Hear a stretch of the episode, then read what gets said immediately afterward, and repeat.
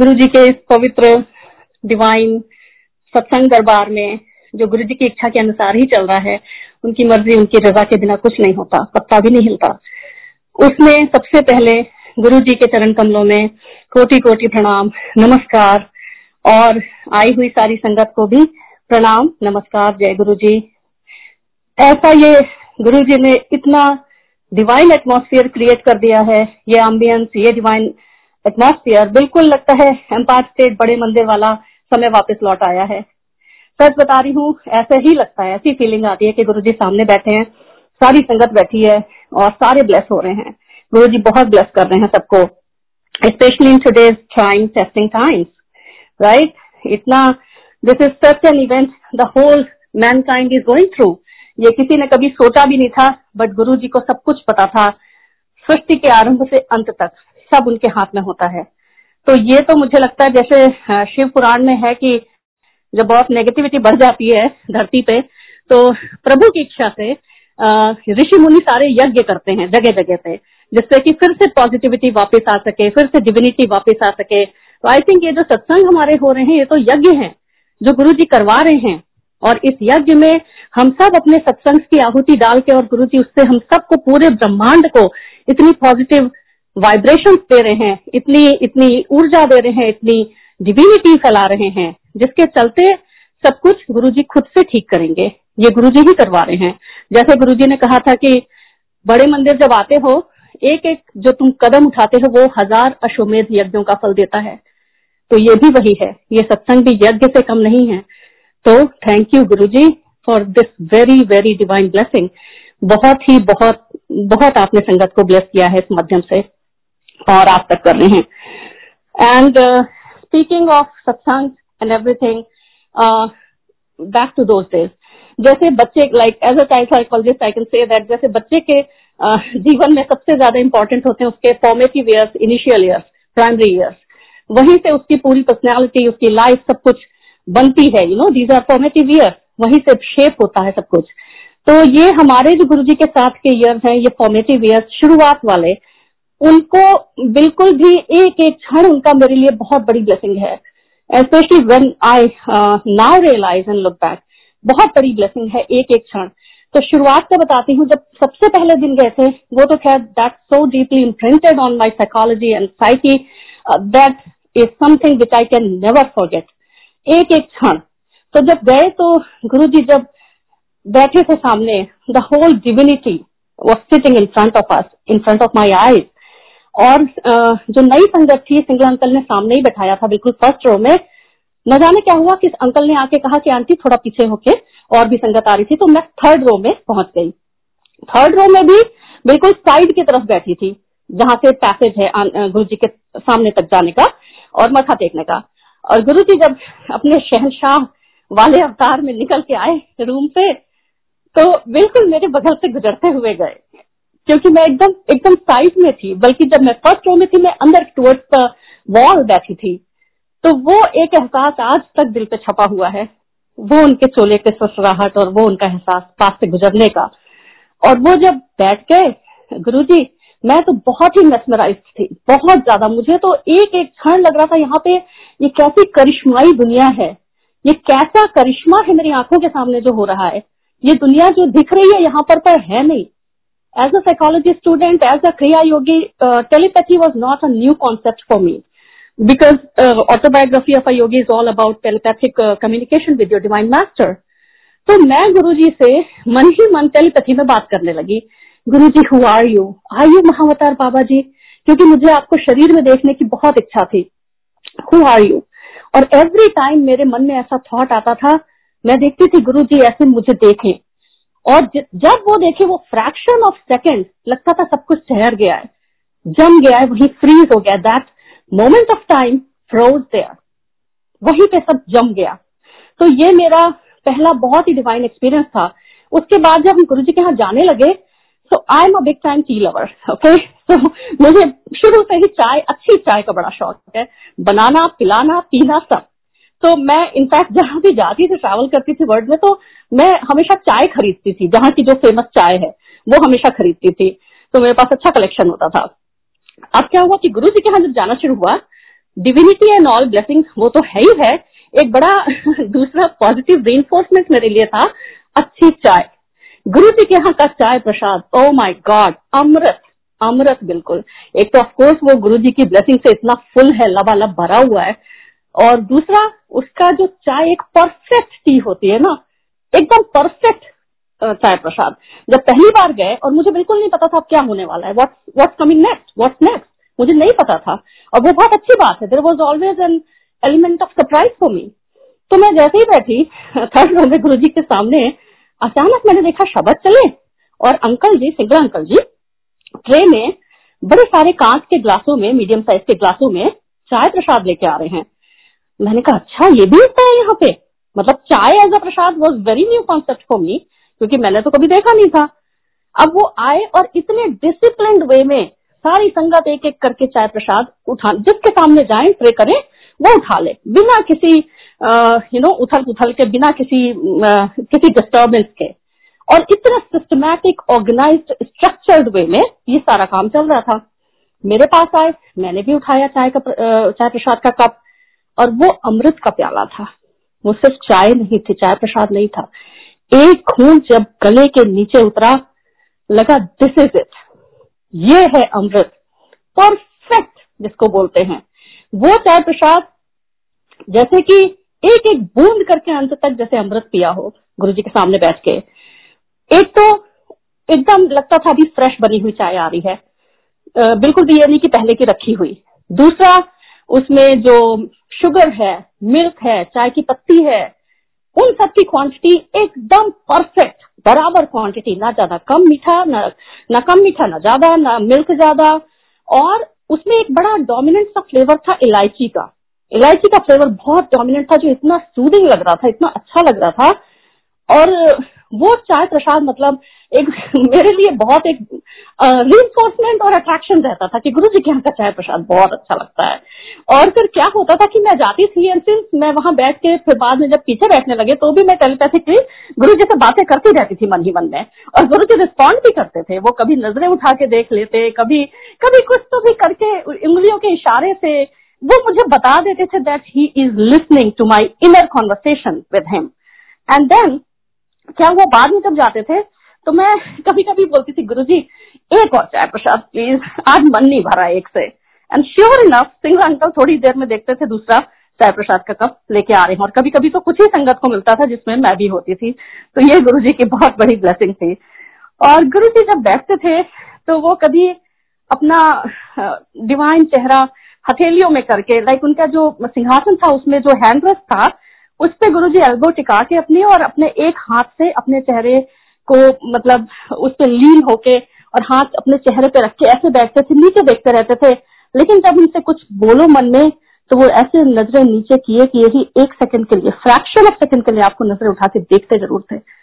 मुझे आज तक याद है। And specially when I got pregnant with my daughter I was expecting तो उस टाइम पर मुझे प्रेगनेंसी रिलेटेड एसिडिटी काफ़ी हो गई थी।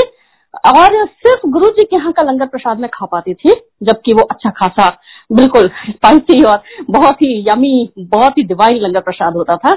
और चाय प्रसाद ऑल्सो अगर मैं घर में चाय पीऊँ तो मुझे इतनी एसिडिटी हो कि मैं रात भर सो ना पाऊँ। और मैं यहाँ गुरु जी के यहाँ आती थी, मैं दो दो कप चाय प्रसाद पी जाती थी, मुझे बिल्कुल भी एसिडिटी का तो नामो निशान नहीं, उल्टे बहुत अच्छी नींद भी आती थी उस दिन। ये गुरु जी की ब्लेसिंग थी। और जब गुरु जी के यहाँ वॉक करके जाते थे अंदर एम्पायर स्टेट में तो जब बहुत ठंड के दिन थे, बहुत लाइक आप यू कैन इमेजिन दिल्ली का एकदम एक्सट्रीम कोल्ड विंटर बिल्कुल दिसंबर वाली जो ठंड होती है, जनवरी दिसंबर वाली, उसमें कार से उतर के वॉक करते हुए जाना मतलब बहुत ठंड, बहुत ज़्यादा। और जैसे ही ठंड में जाओ और सामने सिंगला अंकल गरम गरम चाय प्रसाद लेके मतलब लगता था बिल्कुल आत्मा तृप्त हो गई, और गुरु जी के दर्शन, उनकी वॉर्म उनकी स्माइल उनका और उनका मैग्नेटिज्म उनका करिज्मेटिक पर्सनैलिटी उनकी डिविनिटी क्या बोलोगे?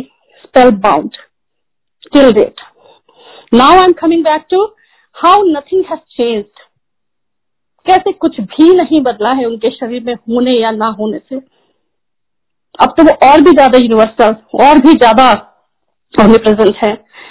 ये हुआ गुरु जी की समाधि के बाद। I am correlating these two things मुझे साय प्रसाद का बहुत था गुरु जी को ये बात पता थी। मेरे डॉक्टर हो चुकी थी और जब समाधि गुरु जी ने ली I was very heartbroken as any other sangat और मैं घर में एक दिन बस दूसरे तीसरे दिन बैठी I was very very low that day और मुझे अचानक से घर में हम सब लोगों को गुरु जी की फ्रेग्रेंस आने लगी. That was our first you know reassurance from Guru ji manifestation हमने तुरंत गाड़ी उठाई, मैं और अंकल और बड़े मंदिर चले गए. वहाँ पे अभी तक टेंट तक लगे हुए थे गुरु जी के, जो लास्ट फाइनल राइट्स थे उसके. और मैं गई और सामने जनरल कपूर अंकल खड़े थे और उधर थोड़ा किचन के साइड में सिंगल आंटी थी। मैं उनके पास गई, मैंने कहा गुरु जी की बहुत फ्रेग्रेंस आ रही है घर में। तो उन्होंने कहा हाँ बहुत सी संगत को आई है। ये गुरु जी का तरीका है बताने का कि मैं कितों भी नहीं गया। मैं यही हूँ। बहुत अच्छा लगा। मैं लौट के आई। Very next day I found out I am expecting again I didn't know about that and Guru ji bless me with beautiful daughter just after nine month जनवरी में। तो उस दौरान क्या हुआ? कि जब आई वॉज़ प्रेगनेंट अगेन मेरी mother आई हुई थी अलाहाबाद से और मेरे को थोड़ा हेल्प के लिए और मेरे साथ में ही थी। तो हम लोग का तो ये था ही कि कोई भी आता था तो हमें बड़े मंदिर तो जाना ही रहता था। वैसे भी इनफैक्ट हम बड़े मंदिर बहुत जाते थे। रेगुलर ये गुरु जी की कृपा थी क्योंकि आ, आ, क्या होता था बड़े मंदिर में एक तो बच्चे भी अलाउड थे। तो बच्चों को बहुत मतलब इट वॉज़ मोर एक्सेसिबल कि बच्चों को लेके चले जाते थे हमारे साथ साथ ही रहते थे लेकिन बहुत और एक्चुअली मुझे शिव जी का भक्त होने की वजह से भी बड़े मंदिर में बहुत आस्था और गुरु जी में इसीलिए तो वहाँ पे जाते थे तो बहुत अच्छा लगता था। सारे पेड़, पौधे, हरियाली, सब कुछ।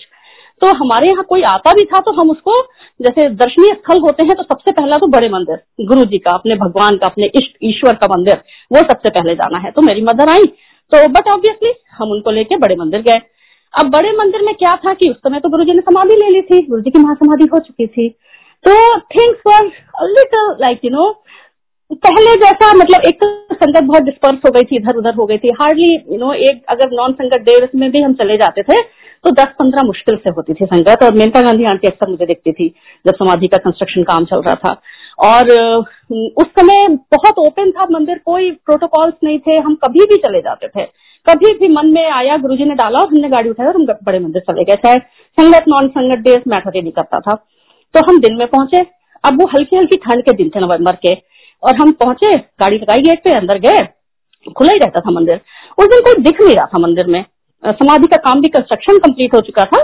But there was nobody around कोई नहीं दिख रहा था। तो कोई बात नहीं, हम तो ऐसे ही करते थे। जाते थे, जो सेवा होती थी, करते थे और आ जाते थे दर्शन करके। गए हम उधर से। सिर्फ़ मेरी मदर जा रही थी साथ में, पहली बार तो मैं उनको बहुत एक्साइटेड होकर दिखा रही थी कि ये देखो, ये गुरु जी की कुटिया है, ये झूला है, ये इधर। फिर, जब मैं बता रही थी तो अचानक मेरे मन में आया गुरु जी जब आप फ़िज़िकल फॉर्म में थे, कभी भी ऐसा नहीं हुआ कि चाय प्रसाद के बिना लौट गए। बड़े मंदिर से और एम्पायर स्टेट में तो होता ही होता था, और मेरी मदर भी बहुत, मेरी तरह ही तीलवर है। तो बट एनी वे वो थॉट आया और चला गया। ऐसा नहीं था कि I was asking for that और प्रेइंग फॉर दैट उधर से हम घूमते हुए, उनको दिखाते हुए मथा टेकते हुए कुटिया पे और झूले पे किचन साइड में पहुँचे। देर वॉज़ नो बडी कोई नहीं था किचन में, एकदम खाली था। एक भी सेवादार नहीं थे। लेकिन जैसे थोड़ा आगे बढ़े, देखा, एक ट्रे में एकदम गर्मा गर्म चाय जैसे गुरुजी के टाइम पे मिलती थी। उसी तरह की केटली में, जैसे वो नोजल वाली केटली होती है चाय वाली, और उसमें कांच के ग्लास और ट्रे में करके भाप उठती हुई चाय जैसे अब भी एकदम बना के किसी ने रखी हो, वो वहाँ पे रखी थी। और हमने इधर उधर देखा कि कोई है तो नहीं, किचन के अंदर भी देखा, कोई नहीं है। आसपास कोई नहीं दिख रहा है। फिर मैंने थोड़ा जाके देखा कि कोई हो तो उससे पूछे। देर वॉज़ नो बडी और हम वहाँ बैठे और मैंने कहा, ये गुरुजी ने भेजी है। ये गुरुजी का प्रसाद है। और हमने उस चाय को पिया और एज ऑलवेज आत्मा तृप्त हो गई। बिल्कुल वही, बिल्कुल वैसे ही चाय प्रसाद। तो ये गुरु जी के इतने इतने रीअश्योरेंस इतने इतने पावन इनके गुरु जी के you know mysterious magical ways हैं। जब थोड़े दिन पहले समाधि के actually the last supper Sunday वाला गुरु जी का सत्संग संगत जो एम्पायर स्टेट में हुई थी I was those one of those fortunate ones I was there उसके कुछ दिन पहले गुरु जी के सामने जब मैं लाइन में लगी हुई थी तो गुरु जी कभी भी बुलाते थे जब संगत को तो ऐसा लगता था जैसे वो आपका इंतज़ार ही कर रहे हो। वो बैठे हुए हैं गद्दी पे और बिल्कुल अपनी फुल डिविनिटी में, आप उनके सामने लाइन में लगे हो और जैसे उनके सामने पहुंचो मत्था टेको अचानक वो नज़रें ऐसे ऊपर करेंगे जैसे वो आपका ही वेट कर रहे थे। और कुछ ऐसा बोलेंगे, शिवरात्रि पे आ जाए। और बड़ी डिवाइन स्माइल के साथ में, जैसे मैं तो तुम्हारा इंतज़ार कर रहा था, मैं तो तुम्हें जन्मों से जानता हूँ, ये वाली फीलिंग तो उस दिन गुरुजी ने लेकिन मेरी तरफ़ देखा और कहा, बड़े मंदिर आई। लेकिन वो कहना उनका उस दिन का बहुत अलग था, क्योंकि उसमें जब गुरु जी कुछ बोलते थे मुझसे तो एक बड़ी डिवाइन सी स्माइल एक मिस्टीरियस मिस्टीरियस सी स्माइल होती थी। उस दिन गुरु जी ने स्माइल करके नहीं बोला था। बहुत सीरियस होके बोला था, बड़े मंदिर आई and later I got to know why he called Bade Mandir आई क्योंकि उसके बाद उन्होंने महासमाधि दे दी थी। तो ये इतने पवित्र गुरु जी के संस्मरण है, आज तक उन्हीं के भरोसे ज़िंदगी चल रही है, आज तक सब कुछ इवन इन दीज टाइम्स कुछ भी नहीं बदला है। और गुरु जी के लिए कुछ मैटर नहीं करता है टाइम डिस्टेंस कुछ भी नहीं।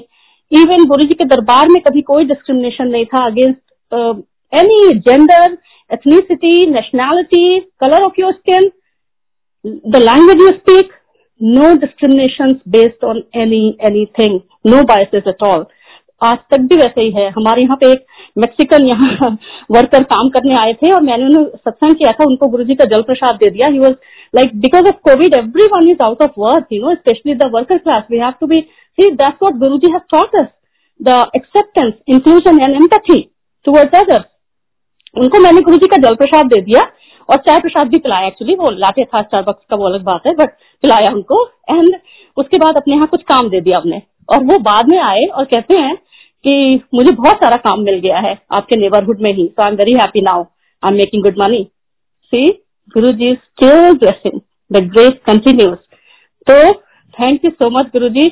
एक बार शिवरात्रि पे भी गुरु जी के यहाँ पे जब समाधि गुरु जी ने ले ली थी तो हम जाते ज़रूर थे भले ही गुरु जी की समाधि तो उस समय हो गई थी, लेकिन गुरु जी ने हमें बड़े मंदिर से जोड़े रखा। संगत से हमारा इंटरेक्शन नहीं होता था ज़्यादा। क्योंकि गुरु जी शायद उस तरह से नहीं चाहते थे, लेकिन बड़े मंदिर हम ज़रूर जाते थे और राधा ज़्यादा जाने लगे थे समाधि के बाद में। क्योंकि हमको ज़्यादा वहाँ पे लगता था और शांति मिलती है। इतनी जो मन के अंदर गुरु जी के लिए बेचैनी रहती है कि गुरु जी कहाँ चले गए, वो बड़े मंदिर जाके ना बिल्कुल लगता था कि गुरु जी की गोद में आके बैठ गए। वहाँ पे बड़े मंदिर में इतनी शांति मिलती थी जैसे गुरु जी के दरबार में आके बैठ गए हूँ। उस परम शिव परम पिता की गोद में बैठे हूँ, ऐसा लगता था। तो एक बार शिवरात्रि पे हम गए और मेरी आदत थी कि मैं शिव भक्त थी बचपन से तो मैं निर्जला व्रत रहती थी और बिना जल चढ़ाए मैं और दूध चढ़ाए शिवलिंग पे मैं नहीं पानी पीती थी। लेकिन गुरु जी के यहाँ जाने लगे तो शाम को तो गुरु जी के यहाँ ये भव्य आयोजन होता था शिवरात्रि का। बिल्कुल जैसे शिव जी की बारात आई हो, वैसे ही खाना पीना। वैसा ही पूरा रौनक, वैसा ही एकदम फेस्टिव एटमोस्फेयर तो उसमें हम ज़रूर खा लेते, पूरा लंगर प्रसाद खाते थे, क्योंकि हमें लगता था ये तो शिव जी की बारात है। उस दिन भी मैं व्रत थी पूरा निर्जला, और मैंने एक बाल्टी में, अपने दूध वाली बाल्टी में, जो प्रयाग का संगम का गंगा जल होता है तो ये गंगा जल शिव जी का बहुत सिद्ध जल है, शिव जी का बहुत प्रिय है। और उस प्रयाग का संगम का गंगा जल मैंने दूध के साथ मिला के एक बाल्टी में रखा और बड़े मंदिर लेके चली गई। और उस दिन जो सामने गणपति जी हैं और जो छोटे शिवलिंग हैं उस पर मैंने उस जल और दूध से गंगा जल से अभिषेक किया। ये गुरु जी की मर्ज़ी थी। और उसके बाद फिर पीछे वहाँ कंस्ट्रक्शन चूँकि चल रहा था तो जो जो भी लोग उस समय मंदिर में थे उनके लिए थोड़े लंगर की व्यवस्था थी वो हमने किया उसको वहाँ पे जाके। तो so, इतने डिवाइन इतने इतने प्यारे एक्सपीरियंसेस जिनके सहारे आज तक ज़िंदगी कट रही है और आगे भी ऐसे ही गुरु जी कराते रहेंगे। So thank you so much Guru ji सबसे पहले आपका अनंतम अनंतम शुक्राना और आप सारी संगत का भी थैंक यू सो मच जय गुरु जी शुक्राना गुरु जी